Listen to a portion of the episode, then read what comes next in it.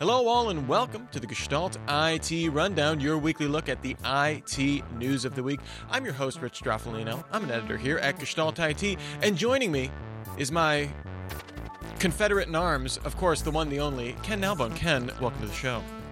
Thank you, Rich, and thank you for the new title once again. Absolutely, yes. Um, I meant Comrade in Arms. I don't know why Confederate came out. It still works, though, and it starts with a C, so it all works out. Uh, speaking, though, of compatriots, comrades, Confederates, whatever, that kind of you know indicates some sort of partnership between two parties, and that bleeds right into what we're going to be talking about to start off the show. Big news uh, was just dropped today that Microsoft and Oracle will create high-speed links between their data centers in order to make cloud services for the two companies work better together. The companies will also support login to services from either company with a single username and the ability to get tech support from either company. Very interesting. Uh, this will let software running in one cloud access services directly in another. And the use case I was seeing a lot of times was allowing software in Azure to potentially access, uh, or, you know, advanced Oracle uh, database services. Mm-hmm. Uh, Microsoft has similar deals with SAP and Adobe, so this isn't exactly something new, but Oracle is a direct, theoretically, a direct competitor to Azure uh, with their cloud services. So I think that's why it's getting a lot of attention right now. AWS obviously creates some strange bedfellows with their dominance among their competitors, but does this seem like a model for smaller cloud companies to innovate on services rather than trying to complete to, to really offer a complete cloud play, Ken? I think a lot of smaller cloud providers have known for a while that yeah, they need to basically be able to partner and have more value add offerings that they can't develop themselves in house and nearly compare in size to uh, AWS. Azure, they don't really need that. I think Microsoft is growing sufficiently enough that they, this is much more of a big deal for Oracle, clearly. Um, I think really what's the big key here is that they are going to have some kind of unified authentication, right? Uh, direct connections, they have kind of existed before. You probably had to go to some kind of third party telco networking provider to get this before, but you could always get low latency, high speed interconnects between different cloud providers for a long time now.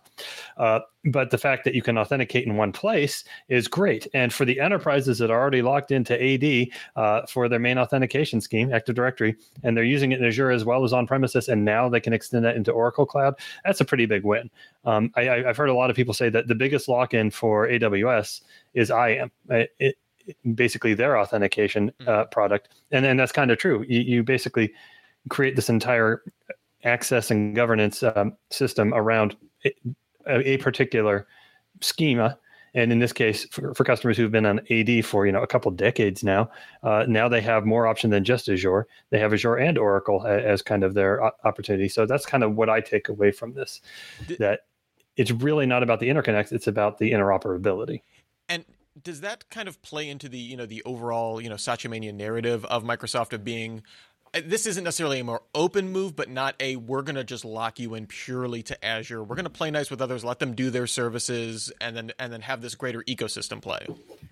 I think so because I think Satya recognizes what Microsoft didn't for the longest time is that a happy customer is a repeat customer, right? you mean not one that's completely embittered against your company? Exactly. Yeah. Now, and interesting point that's kind of most Oracle customers. so maybe they're going to kind of win them over in some way with this play. I don't know. Well, and it does certainly make it uh, easier now that you have that one login. You know, if you gradually want to move your stuff over. Um, but I, I do think it does signal. You know, we've seen we've had Oracle now present at a couple of field day events, and mm-hmm. kind of the overall impression is like they're doing some interesting stuff. I don't know how they're going to you know be generally competitive uh, they're they're doing some interesting stuff with with bare metal, uh, you know, cloud bare metal instances. Mm-hmm. Uh, doing some interesting stuff, um, you know, with their and again, their their bread and butter is always going to be database, and they have some advanced, um, uh, you know, uh, offerings in that regard that I think can stand out among them. So they have some differentiators, and this really opens up it opens it up to a much wider user base. I think. Yeah, absolutely. I think yeah, Oracle is all about finding those high margin niche categories that they can serve. Yeah, exactly. And and you know to the point of competing with AWS, that's always kind of why AWS seems so inevitable is because every year at reInvent they announce all of these niche corner cases and it seems like any one competitor can't really compete with those but no. you know maybe if, if this becomes a more general trend that'd be very interesting mm-hmm. Uh, next up, we had some interesting uh, uh, acquisitions by Palo Alto Networks. They recently announced uh, some moves that I think is really showing them planning for the kind of security future and not just resting on their laurels. They've acquired the container security company Twistlock and the serverless focused PureSec. Uh, these will all be rolled into their Prisma security suite. Palo Alto is now set up to offer really end to end application security regardless of where the app uh, resides or is delivered. Uh, our own Tom Hollingsworth uh, wrote something on his networking nerd blog, uh, kind of looking at this and, and really had some positive words for this as compared to some other recent acquisition news in IT. Uh, does this seem more like a reactive move, though, by Palo Alto, or does the timing line up with how organizations are adopting serverless and containers? I think this is uh, good from a timing perspective from, for Palo Alto. I think there are probably some people out there in the application development space who will say, oh, containers are old news. We've been using those for over half a decade, and serverless has been out for a few years as well. Yes, but th- that's not how the enterprise works, right? uh, I mean, you know, virtualization is probably the previous revolution in application technology or whatever you want to say. Mm. Um, but even as recent as a few years ago, I was still running into people who had not completely virtualized. It's like, what? How's that happening? so there are plenty of enterprises who are just now refactoring their old monolithic applications to use things like containers and serverless. And for them, this is not a too too late type of acquisition, this is probably just in time, or you know, they might not even be that phase yet. So when they are kind of looking at security applications for their new applications next year, Palo Alto will have an answer for them. So I, I, I do think it's a good time for us. And exactly, and then it associates that with kind of a trusted name that they've already worked with, and you know they don't have to be going with you know maybe a you know a newer startup or something like that. Mm-hmm. Um, and then you know, to your point, yeah, I think a lot of you know whatever you want to call them, web scale or cloud native, uh, newer organizations, yeah, they've been using containers or, or adopting serverless or something like that. But to, exactly to your point, the, enter, the the enterprise situation is much more glacial, and I think we're only going to be mm-hmm. starting to see, especially serverless at scale. I mean, probably not even seeing that in most instances. Uh, so yeah, I, I agree with you. I think the timing seems just about right for them. Absolutely. So, Ken, I don't know if over the weekend uh, you had any uh, trouble logging onto any uh, kind of Google backed services, but there was a kind major four hour outage on June 2nd starting around 3 p.m. Eastern Time. The Google G Suite dashboard showed problems with all uh, Google services, and YouTube, Snapchat, Nest, Vimeo, and Discord were also among those affected. So not just you know Google owned properties, but things running on uh, their servers uh, as well. As a result, some brick and mortar stores were actually re- that were relying on Shopify were unable to process credit cards during the outage. So really, uh, some big implications there. Following that, the next day on June 3rd, Google Fi had an outage where some customers uh, were completely shut out from phone service for a number of hours, including 911 service, which may trigger an FCC investigation. Uh, network congestion was cited as the cause for the overall cloud outage. There's no really word on the Fi root cause as of yet. I don't even know if we'll ever get that. Uh, as the cloud increasingly touches on real world services, you know, when we're looking at things like Nest, where you know you wouldn't be able to, you know, theoretically, uh, you know, look at your home security system or access, you know, the ability to to your your thermostat or something like that. Something as you know more of an existential business risk of not being able to process payments. Um, are we are we looking at where you know SLAs aren't really enough for organizations, and does there always need to be some kind of I don't know some on-prem failover or something like that?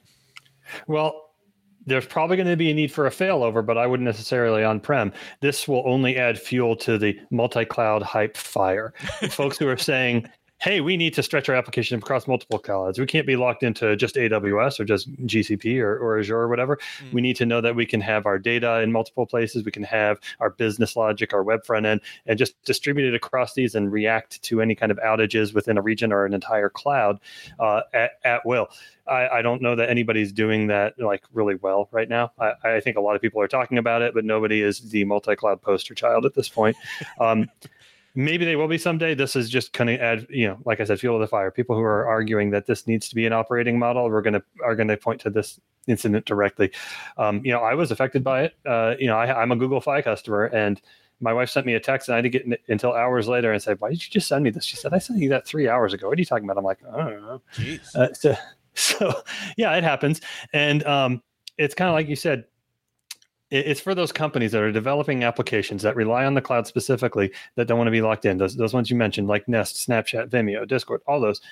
Um, if they're relying on GCP for all or just at least part of their application and that outage takes them down, they're probably going to take another look at this and see how can we design this to fail over, to route around, to basically avoid these kinds of outages affecting our service for large periods of time because these are all products that they're not just like taking the weekend off. Yeah, this, this happened on a Sunday, but there are 24 by 7 service that people around the world or at least around the country are using, and they can't really afford these kinds of things to happen necessarily.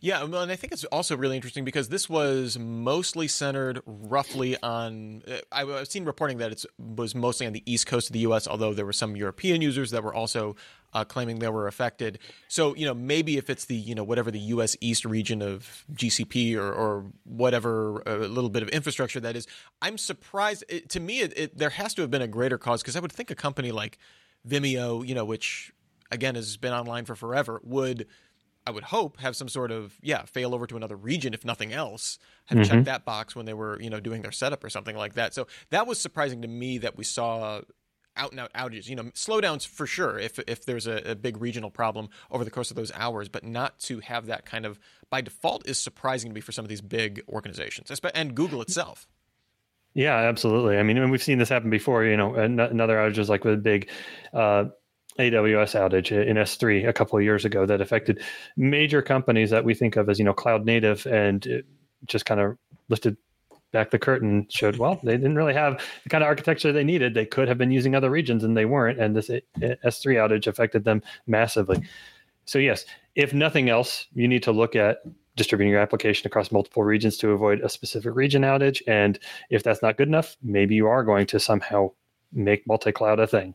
Yeah, and it, it does it kind of harkens back to something that we talk about a lot on the show, which is you know misconfiguration being the new security errors, and that at scale the cloud reveals all of our bad practices over time. Mm-hmm. There's no avoiding it. Speaking of bad practices, uh, on Monday, Congressman David Cicilline announced a major review of leading tech companies to see if they've become so large as to stifle competition and harm consumers. Facebook, Google, Apple, and Amazon were all cited in the announcement, although the stated review wouldn't focus on an individual company per se, those were just examples. Uh, the review was supposedly spurred by a general sentiment that the internet is broken, which is a great clickbait headline, and calling this a potential monopoly moment comparable to past congressional probes into airlines and AT&T. The announcement comes after reports from the U.S. Justice Department, uh, uh, excuse me, comes after reports that the U.S. Justice Department and the FTC have determined how to split up jurisdiction over potential investigations into Google, Amazon, Apple, and Facebook. Uh, something generally only done as a prelude to a formal probe, basically saying, "Hey, FTC, you take you take these two giants, DOJ, we're going to take Google and Apple or something like that. Uh, mm-hmm. We've seen we we're, we're seeing right now this weird moment of kind of bipartisan agreement on this for various conflicting reasons um, about that the tech industry overall deserves a little bit a lot more scrutiny and oversight. But what's really interesting to me is seeing Amazon and Google on this from the perspective of this show um, how do you see these these probes, uh, these kind of looming probes that are just kind of sitting out there? We kind of know that they're coming. We don't know exactly what form they're going to be taking. Um, impact enterprise decision making, especially when you have two of the major public cloud providers uh, listed on here. Notably, Microsoft not anywhere to be seen on here.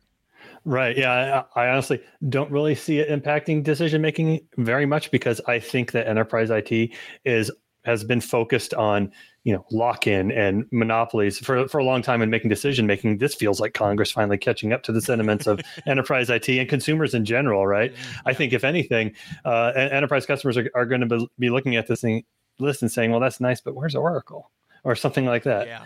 and basically it's basically yeah, i think they're kind of noticing how practices by these four companies uh, are affecting consumers primarily, but it will also affect. It could also affect enterprise customers as well. You you, you touched on the cloud providers. My guess is it's more about AWS being a retailer and Google controlling ads and search and things like that.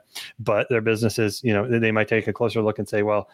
AWS is the biggest cloud provider, and they have all these ways of keeping customers from being able to use other clouds once they are so deep in the service do they take a look at that? I don't I don't know. It's kind of hard to dictate technologies to a company like this when they're creating services. Well, and that's something where that might not be something that makes the front page or the you know the big uh, press releases in this because for a for let's face it, for most consumers, things like AWS public cloud, that kind of stuff is in the background, and they shouldn't have to care about it for the most part. You shouldn't care that you know Discord is on Google Cloud and uh, mm-hmm. Netflix mm-hmm. is on AWS or something like that. You just want it to work, but if that becomes, you know, if you're looking at antitrust and you're looking at someone that, you know, holds 40% uh, of, of a three player market or something like that, you know, maybe there are maybe there are some anti-competitive or, or antitrust concerns there. You know, I, I think one of the calls that we've seen, you know, is kind of you know the breakup of big tech. I would think that the you know the natural delineation on Amazon would be you know from maybe their their ad division, their retail division, and their um, you know, mm-hmm. and then AWS being split off by itself, not necessarily being split up, uh, even though it is relative. I mean, by all accounts, very dominant uh, in the market. Mm-hmm. Yeah, I think you're right. I bet, I bet AWS gets a huge customer if that does happen. Gee, who knows our needs better than anyone else? Hmm. Mm-hmm. Uh, coming up next, uh, some other yeah, kind of government related news. The FCC recently concluded a $2.7 billion 5G millimeter wave auction for the 24 and 28 gigahertz spectrum. Uh, that's you know going to be going for all these 5G deployments. That's what we're seeing these millimeter wave deployments for these initial 5G trials that are very limited in specific cities and kind of the city by city rollout. Uh, while AT&T spent the most money, they spent just under a billion dollars. Uh, T-Mobile actually won the most overall licenses with 1,346 2.4 gigahertz uh, licenses for 803 million, and spending 39 billion dollars on 865 28 gigahertz licenses. I have no idea why 28 gigahertz is way more expensive. I, I just do not know. Could not find that. T-Mobile has lagged behind AT&T and Verizon on this kind of higher frequency short range spectrum, which is why we're not seeing them uh, do initial 5G rollouts unlike those other two companies. And these are designed for more dense urban 5G deployments. You put them on top of a tower and you get like three blocks worth of 5G or something like that.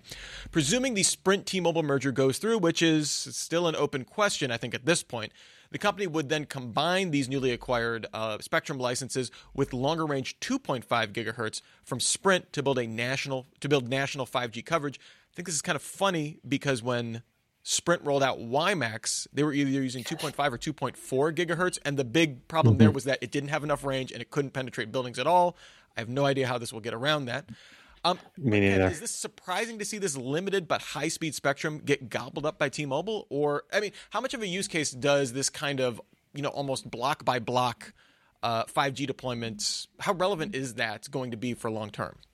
That's what it sounds like 5G is to me, not being as attuned to the this segment of the industry as say Tom would be. Mm. Uh, I, I, don't necessarily understand it as deeply, but that's my understanding is that 5G is going to offer crazy speeds, but the coverage has to be sp- broken up into much smaller chunks bit by bit uh, to get the kind of coverage you need, and that means it's going to be highly available in urban areas and not so much anywhere else.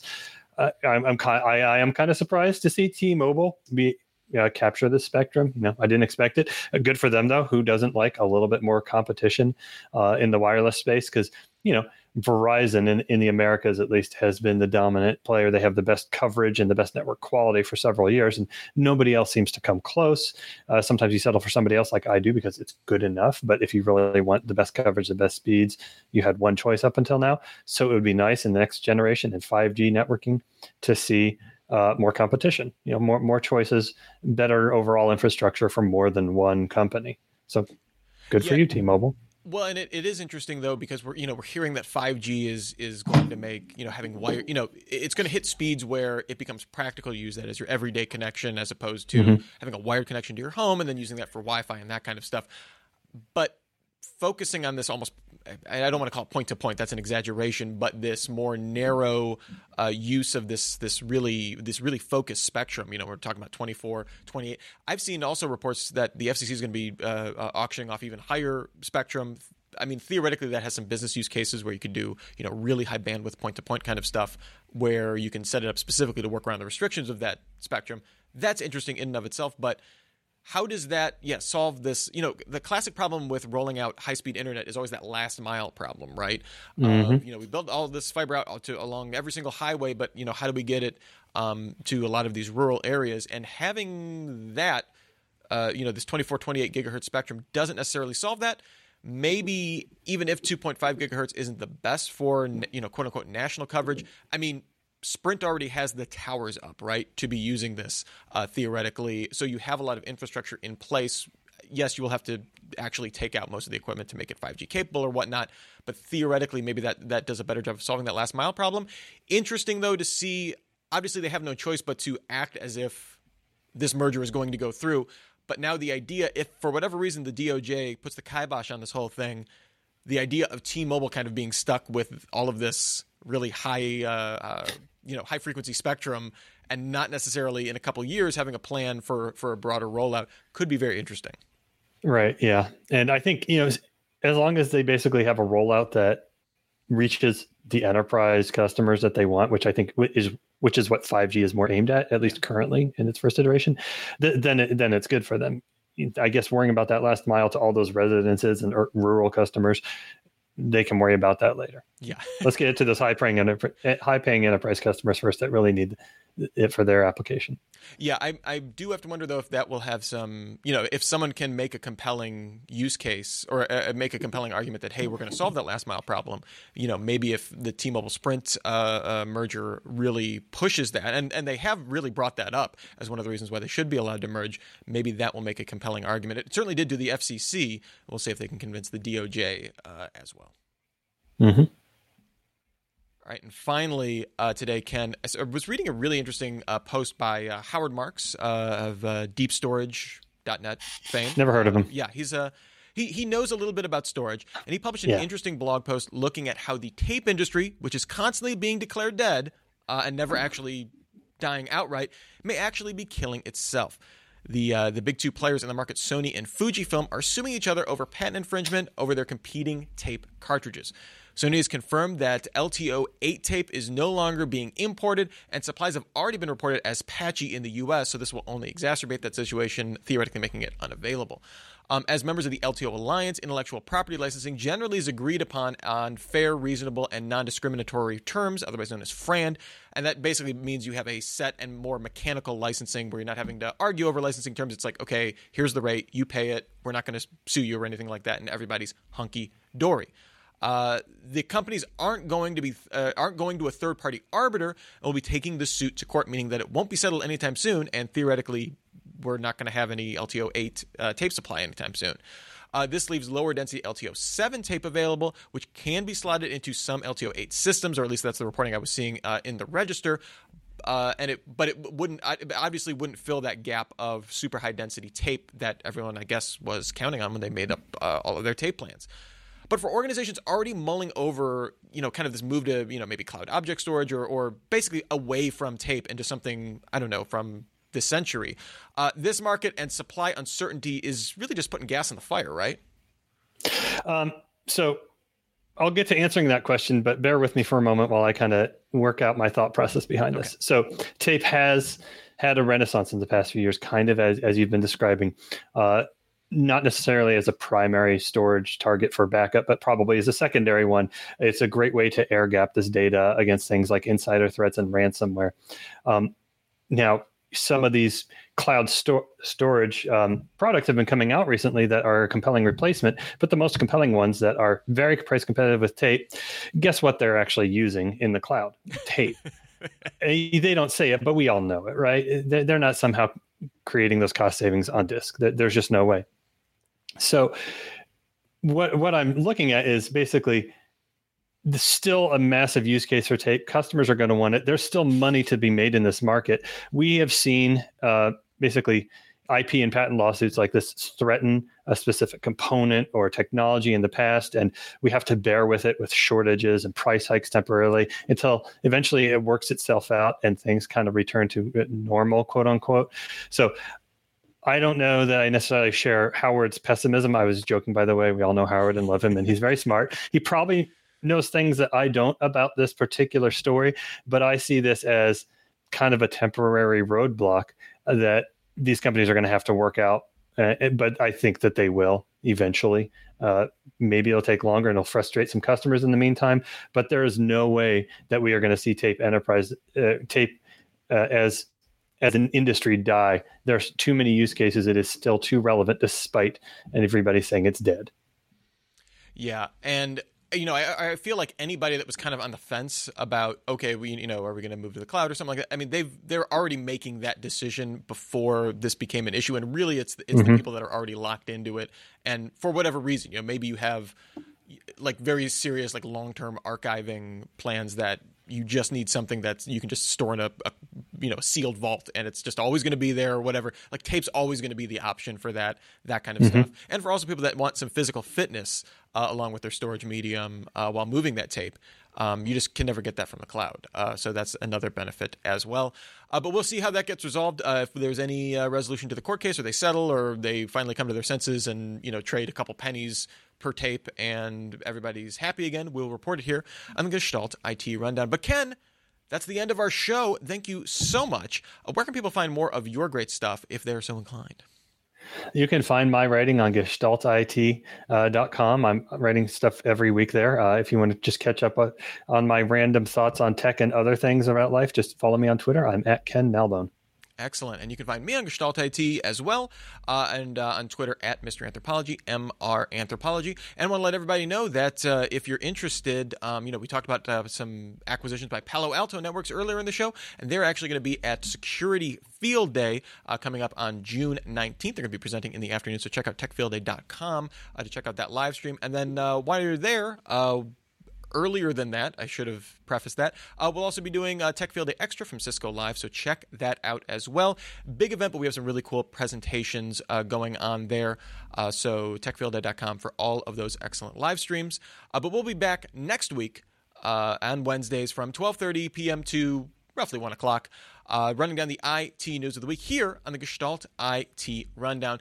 Thanks so much for watching. And from me, from Ken, from any everybody here in the Gestalt IT family, here's wishing you and yours to have a super sparkly day.